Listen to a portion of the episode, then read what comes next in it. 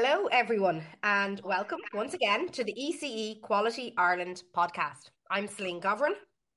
And I'm Paula Walsh. And today we have a wonderful guest um, who has come on to talk to us about mindfulness based practice in early childhood education. And our guest is a friend of mine, Leesa Flanagan. Um, hi, Leesa, how are you? I'm good, Paula. Thank you so much for having me here today. It's great. Good, good. Uh, I know we've been trying to get you on for a while. it's brilliant to get you on here. But um, so really, myself and Celine don't really know that much about mindfulness. Um, and okay. certainly not in relation to how it can apply sort of in early childhood education setting, because it's I think it's a really interesting and new sort of area of contemporary practice eh, to do, you know, in early childhood education. So maybe if you could maybe just start off by just telling us what mindfulness actually is. Yeah, perfect. And exactly what you're saying. It's it's very contemporary. It's kind of like the hot topic at the moment as well, talking about mindfulness and well-being. So I suppose when people start thinking of mindfulness, they may think of yoga, meditation, deep breathing, sitting down like a Buddha with your legs crossed, you know, all these different things. And it is all those things and more. That's kind of how I describe it to people as well.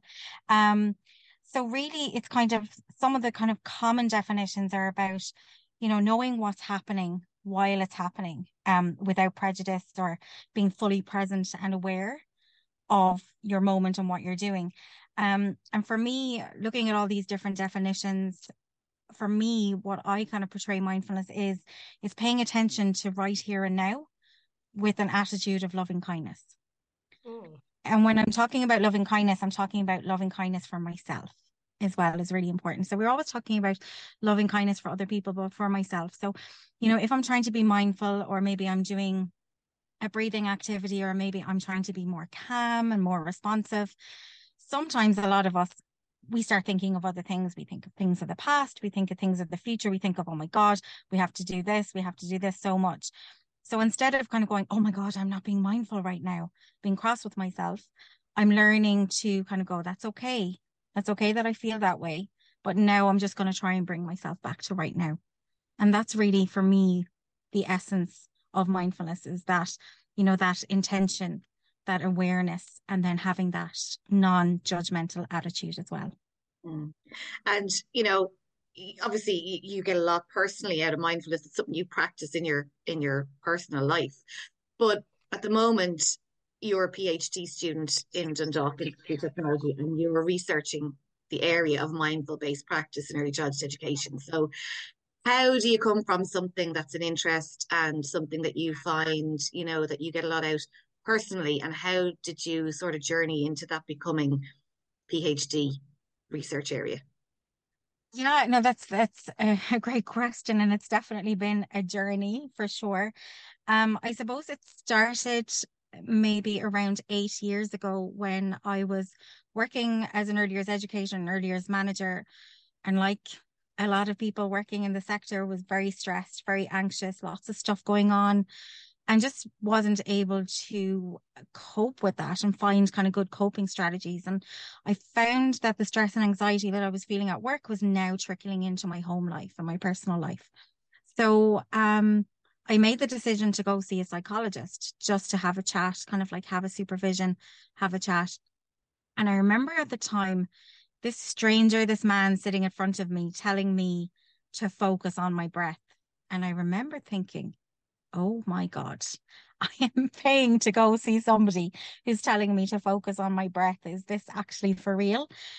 So at the start, I was very hesitant, but then I suppose again, going back to changing my attitude, I said, okay, look, I'm going to give this a shot. I'm going to give this 100% and see will this help me with my anxiety? And it absolutely did. Was it a quick fix? Absolutely not. And that's not what it's supposed to be. It's a way of being, it's part of your practice. It kind of gives you the tools and strategies for yourself to kind of calm yourself down or when you're starting to feel things are kind of getting anxious and stressed by using these strategies. And from there, I started bringing it into my home life. So it was a personal practice. And I thought, well, if I'm doing this, everybody in the family is going to have to do this too to really make this work. And so my husband started practicing mindfulness and my children. you know, a little bit of resistance as well, but kind of like just showing them, giving them ideas. And could definitely see the difference in my own children. I think that's where my research really kind of started um, to form because I could see how it was positively impacting my own children and how they respond to situations. So they were becoming less reactive. They were able to kind of calm things down, focus on their breath, or you know um, just better response strategies rather than reacting straight away so that's where i could see okay i can see this now in other people it's not just me and then covid-19 hit the big pandemic and when we closed for the service for the few months when we reopened after three months the difference in the children they're presenting with higher anxiety levels you know issues with around struggling with social interactions you know regulating their emotions. So then I started thinking, okay, you know, could mindfulness be used as a tool to support children and the educators? Because we could see that the educators were very, very stressed, anxiety. And I suppose that's where my first study um, started, then looking at that, looking at how mindfulness could help, possibly help enhance the well being of educators and children. Um, I'm I'm I'm sitting here kind of a bit blown away by the whole thing because I'm a novice and um, I like to think that I know a bit about the topic, but really that's talk and I don't know an awful lot. And I'm definitely one of those people who is always on a treadmill. I'm like the hamster and I'm always going and my head okay. is just constantly full. So my question is you know you said that you you introduced it to your husband and your children you know that everybody in your household was going to practice it but i suppose at a very basic level for me what does that actually look like what does somebody who is practicing mindfulness what does it look like in, in you know in reality reality yeah so really it's about this kind of like formal and informal practices so you have the formal practices which are you know, the meditations, you know, uh, there's a lot of these apps that you can download as well, you know, and you're breathing and you can listen to people talking and they're telling you about you, you know, your breathing, doing different meditations, uh, body scans, different things like that that are very formal. But you can also do it um, quite easily and informally. Very okay. simple. One that my husband loves to do and ha- has only done this morning again. And I was laughing at him uh, doing it and delighted. Um, boiling the kettle so we're very busy. You go into the kitchen, you're running around doing new things, and you boil the kettle and you go off to do a lot of other other jobs and tasks that you have to do. So instead, just take a moment. He boils the kettle. He's listening to it, the water boiling, just taking that couple of minutes just to be here and now and be present. And that just calms your system down. It calms your nervous system down. So it's kind of little things like that. It could be in the shower, you know, the water. Okay, I feel the water on my body. I feel it on my hair. I feel it on my hands. I feel it on my body. It's just taking that moment. So it doesn't have to be, you have to be an expert at meditation, you know, to be able to, to be able to do mindfulness or practice mindfulness. With my children, it's even a lot of gratitude. So looking at loving kindness for each other and things and just thinking, okay, you know, if they've had a bad day, okay, we're talking about that and listening to them about that, not trying to fix it, not trying to go in, okay, so who did what? It's like, okay, I see that you're feeling that way. I understand that you're feeling that way rather than asking the questions and then getting them to look at, okay, tell me one thing that went well today, or tell me one thing that made you smile today, or tell me one thing that you're happy about. And just being able to kind of like focus back there. So that's just kind of like sample things that you could that you can do at home you could do with adults with children even i find with students doing the gratitude exercises they absolutely love them doing those activities because it just allows you just stop for a moment and just be present and just you know have that kind of like loving kindness attitude yeah, and you know what? It's so interesting because I'm also um, a post primary religious um, education teacher, and we're studying at the moment prayer and the concept of prayer and who prays and why they might pray. And funnily enough, at the end of Monday's class, I took them over to the sacred space for 15 minutes of meditation. And I used one of those apps on the phone, and they loved it and they all chilled out. Um, and it's just really interesting to listen to you talk because in, in schools nowadays, of course, we are very diverse and multi-denominational and of no faith and all the rest of it and you have to cater for everybody so it's just really interesting that I'm listening to, to to you as you speak, and I'm thinking that's that's the secular approach I'm trying to explain to the students in the class because I say to them, you know, about formal and informal prayer, and you've mentioned formal and informal meditation, yeah. and you know, and it's not it's not unsimilar. It it you know in how we in in the practice actually, I'm beginning to see how there's real, you know, he's boiling the kettle versus I do a quick bless myself when I'm in the moment and I'm thinking about somebody who has asked me for a prayer. Do you know what I mean? And for the yeah. students in my class who don't have faith, that kind of pause is a moment for them to pause and to be in the moment. And so I I your your explanation has solidified for me um what I thought were rambling thoughts and actually I'm more I'm probably more there than I think I am in my practice. Absolutely. And even from what you're saying there, it's just even having that awareness, you know, and having that intention to be doing what you're doing. Um, uh, you know, and the great thing about it, about mindfulness, it can be for everybody. It doesn't mm. matter your background, ability, culture, anything. Mm-hmm. It's absolutely for everybody because you find your own path with it. Yeah, you're dead right. And it's just as, excuse me, Celine is talking there because I'm the total opposite then. I have no faith I would be an atheist. So, but yes, I would be very mindful of, excuse me, taking those moments and, but I wouldn't have called them mindfulness. Like it's funny because literally before we came on here, I was standing beside my kettle, waiting for it to boil. And it's something like that that I actively thought to myself, will I run back in there now and sit down at yeah. the desk and start doing a few bits? And I said, no, I'll just stand here and wait for the kettle to boil that was such a coincidence. I literally did that like 10 minutes before we came on. But um or even That's just it. That's brilliant. To, you know, I try to take time, mightn't be every day, but to go out for a walk and I listen to a podcast or mm. even just going somewhere and not bringing your phone with you so you can't be disturbed or little things like that. You know, so I totally get what you're saying, Celine. It's like the secular version of just because my mother would be quite religious, but you know, I think I can see what she gets out of it. And I think, you know, mm. that maybe just time to take a step back and take consider things or whatever. And I think that yeah, you're right that mindfulness maybe can fill fill that sort of gap for people, secular gap. But um, what I'm really interested to know about, just to move on from that, is um, you mentioned during COVID and you thought, oh, I see the children, and I think a lot of educators will will um relate to that, the change they saw in children and educators, you know, um, after COVID coming back into the classroom and that anxiety that was there, and also the sort of couple of missed years of, of interactions and, and development and, and stuff like that. Um, what, how did you start to introduce mindfulness based practice in yeah. a group of three and four year olds? And what does that look like? Because I can't imagine. Scary.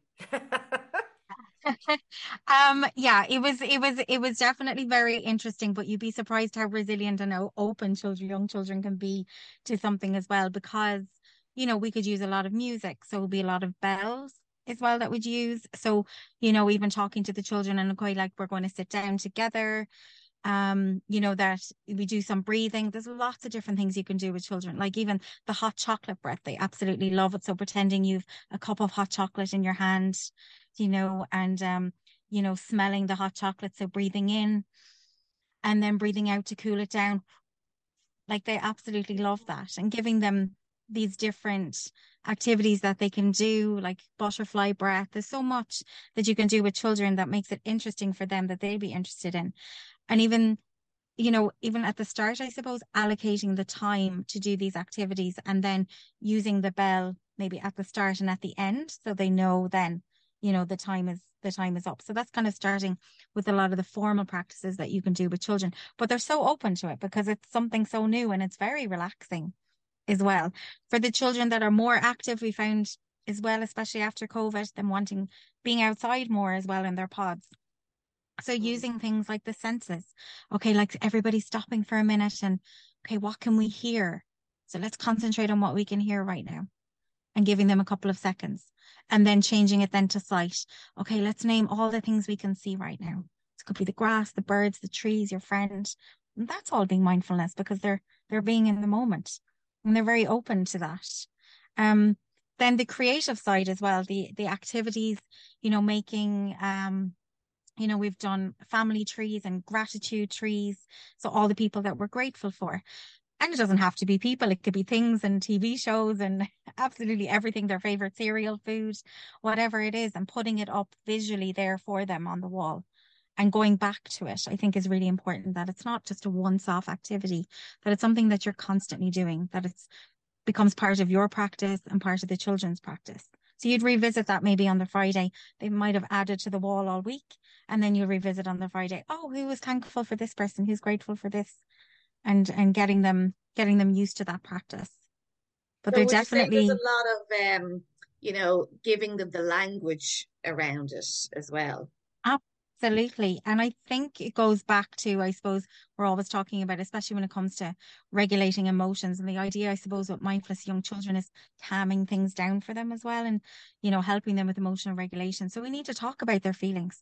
So, you know, when the child, especially after COVID, we saw an increase definitely in, you know, behavior outbursts instead of saying like, what's wrong with you? Or, you know, the worst thing, calm down. You know yourself. If somebody tells me calm down, I'm not very calm, you know, instead of just saying, you know, I see that you're upset and I can see that and I can see that you're angry. I can see this.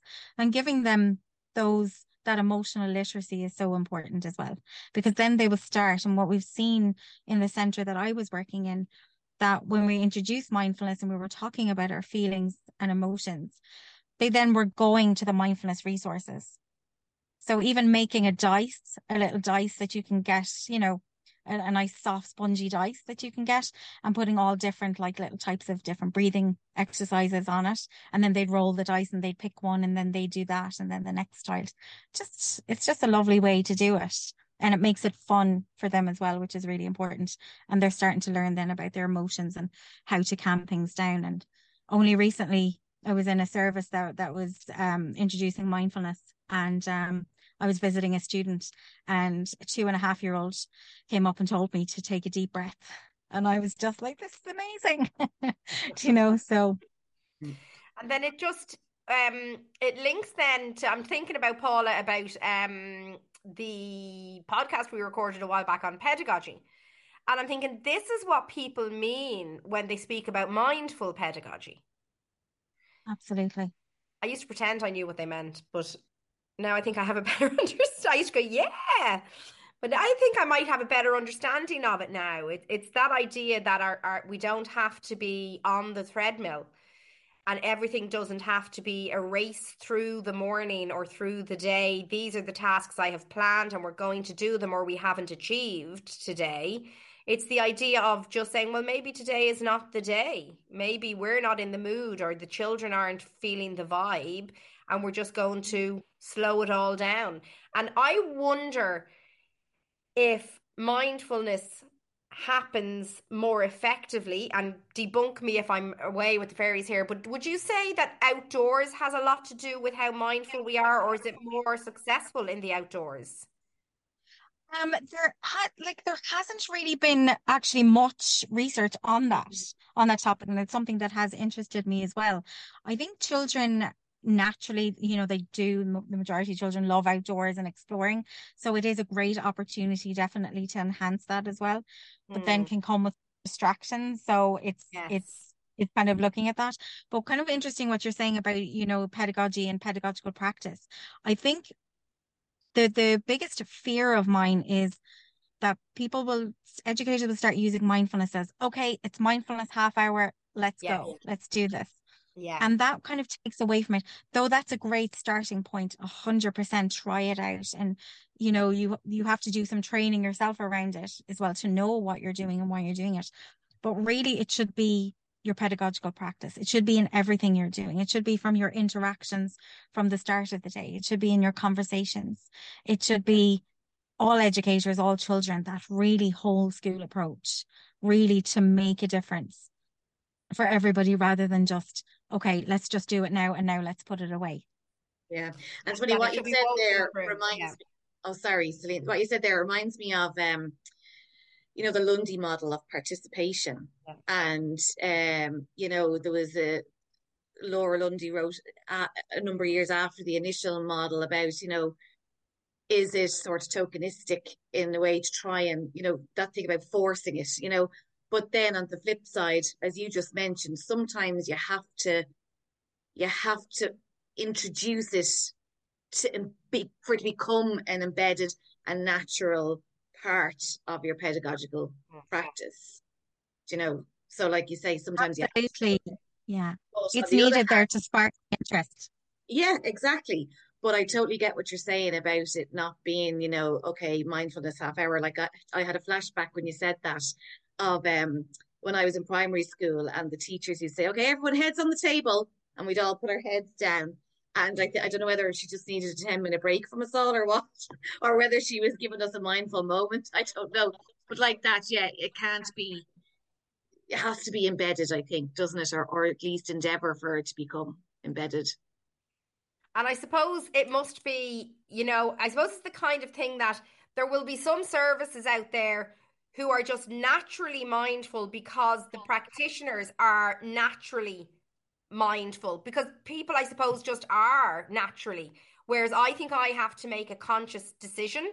I have to make an effort. And so therefore if i have to make an effort with my personal mindfulness it would make sense that i have to make an effort with my practice. Because i look at my i've got kind of you know 10 educators um, who work with me and definitely I can pinpoint one, and I've spoken to her about this, about her. Um, she's definitely mindful. She's calm. She doesn't rush the children to do anything. And she definitely has in her, you know, in her classroom, the children I can see are different.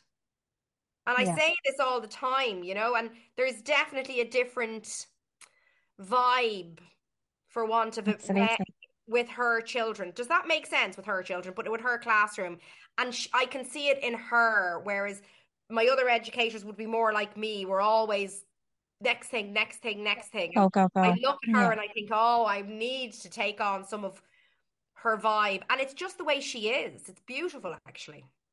And it just shows there how the children, it goes back to kind of like our explanatory style.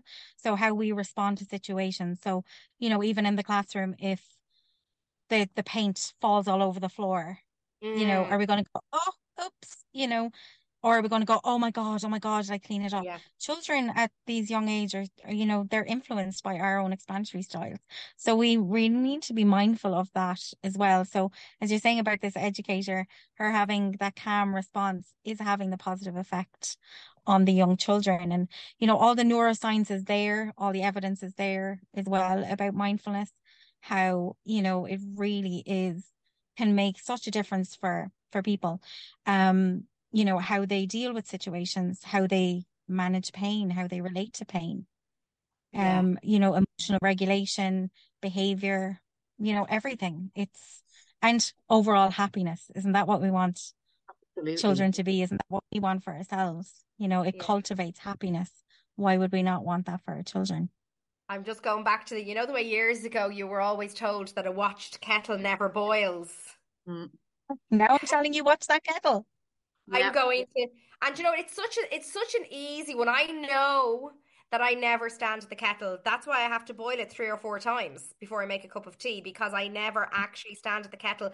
But it's such a lovely, easy one. Thank your husband for us, Leesa, to yep. have just shared that. If if if we just take start there, absolutely, to watch your kettle, and you know, and hopefully it will take a little bit longer to boil because it will give us that little bit longer to just be and listen. I'm going, and it's not just to stand there when the kettle's boiling. I'm going to try to make myself listen to the noise of the water. Absolutely, absolutely. And I was with a group of students last week, and we were talking about mobile phones. And I was saying, okay, you were watching a movie last week. You were watching. They were talking about different TV programs, and I said, hands up the amount of um, and these are final year undergrad students. Mm-hmm. Hands up, how many of you, when you were watching something, were on your phone? Every single person had their hand up. Yeah. But you can be mindfully watching TV. You can be mindfully, but if you are watching TV and you have your laptop open and there's this noise, the ping of the emails, your your phone is going, that causes that scattered attention. Yeah. So you're not really fully present and you're also not really fully engaged with any one activity. So it's just being able to do that as well. So the students ha have had a task this week to do that and it's been really interesting the feedback already from them. So That it's, is, it's that's, harder that's, to- yeah, it's, and it's so true. We see it, we all see it in our homes and, you know, the, the, Mhm. sitting in front of the TV or whatever, um, with your phone in your hand. But, um, so I know we only have a few more minutes left. So what I'd like to ask you is for anybody listening who then is thinking, I'd like to maybe think about a couple of simple ways to introduce this into my practice. Um, you know, how would you advise them to sort of what would be a couple of simple things that they could if they could you know use or bring into their practice if they wanted to start mindfulness Perfect. Thanks, Paula. I think the most important thing is if you are teaching somebody to drive, you'd want to be able to drive yourself. You wouldn't teach somebody to drive, you know, if you couldn't do it yourself. And I think the same has to be for mindfulness. For to really, really be effective for yourself as an educator and for the children is to engage in the practice yourself and wholeheartedly engage with the practice. And, you know, that can be some informal, informal stuff. You know, there is, is, you know, there is some training available. You know, that's a discussion for another day. But, you know, doing some training and giving the time to it to understand why you're doing it yourself, that you can feel the benefits of it. Because then there will be buy-in from people when they see the benefits. That's why I I love it so much because I'm so passionate about it. So I've seen the benefits for myself and my family. And I can see it now for children and educators and students and you know, I'm trying to spread it to as many people as possible. So start with yourself with practice. It can be with simple breathing exercises. It can be with some of those apps as well, you know, are really, really handy to do. Using your senses, you know, when you're starting to feel anxious as an educator, we all do, we've all felt it, you know, using your senses, just kind of, you know, in your head, looking around five things that you can see, you know, five things you can hear, five things you can touch, five things you can smell, five things you can taste very, very simple using the senses that you can do yourself to bring yourself back to the present moment and just calms everything down. And then that can be transferred to the children as well of any age can do that. You know what I mean? So kind of like simple activities like that are just really, really helpful. Mindful walking, as you were saying, Paula, as well, like going out for a walk and you know, sometimes without the mobile phone is really important as well, just to really be in the present moment and listening to the sounds around us and you know really being observing of what we're seeing Hmm. you know so that you don't have the head down looking at the phone. So it can be simple very very simple things like that to start off. Um but i would say when looking to you know introduce mindfulness to children you know to really you know sign up for some workshops you know really get the experience of it so you have the training behind you so that you feel confident and competent to do it with the children as well.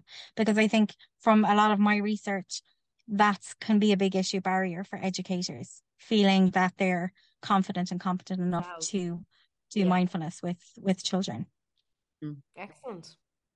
but even I think you know as we mentioned earlier on just that you know the slow sort of pedagogy or you know we've also discussed before even you know and um the process of things as opposed to the product the rushing around the you know um just taking the time to you know do what is happening or to be in the moment and to just do take what's happening another thing that you reminded me of is um I used to manage an outdoor setting and we had this great big cabin out the back. The children would go and get changed into their wet gear every day and their and their welly boots. But we used to be in a more traditional setting. Um, and when we moved into this setting, the educators used to get so stressed about getting the kids into the wetsuits and the thing until one day I had to sort of say to them, just let them take as long as it takes. Like this is a learning Yeah. process and you know, there's no point everyone getting all stressed out. They're they're you know, they're gaining something from this just as Yeah. long as it takes, you know.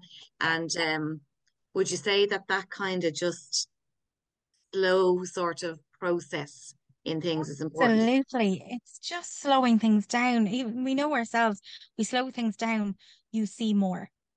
And we're missing so much by being so fast, expectations all the time, keep going, having to do this. Why do we have to do this? Why do we have to do an activity with the children at this time? Why? Because the timetable says so. You know, we need to slow things down. We need to meet educators, we need to meet children where they're at. And that's really important. Um, and it goes back to just, you know, having loving kindness for yourself and for others. And just, you know, when things get out of control, which they always will, that's okay. And just bringing yourself back rather than beating yourself up about it if something didn't go to plan. That's okay. I'm still here. Everything is fine. I'm still here and just bringing it back to because all we have is right now. So we just have to That's make the very most of true. it, make the best of it for everybody. Brilliant. That's been great. I really enjoyed that. Yeah, it was really good. Thanks, girl. Leesa, Thanks so much. Um, you know, and if anybody wants to find out more about your research, they'll find you. Where will they find out about you? Um, so I am on LinkedIn as well. So under Leesa Flanagan that they can find me and I can send you details as well, Paul. Yeah, we can put we can put the link in in in Yeah. with our bio. It's been it's been a great conversation. Um, I think it has given us all food for thought, really, which is the point. Um, Absolutely. yeah, and and and um, I've definitely taken things away that I'm going to, I think, bring with me personally, but also in my practice. So I just want to say a huge thank you, Leesa. It's been um, it's been a real learner. Thank you. Yeah, really insightful. Thanks so much. We'll never look at No, boiling thanks for kettle allowing me again. on. again. I'm going to boil Exactly. Go boil those kettles.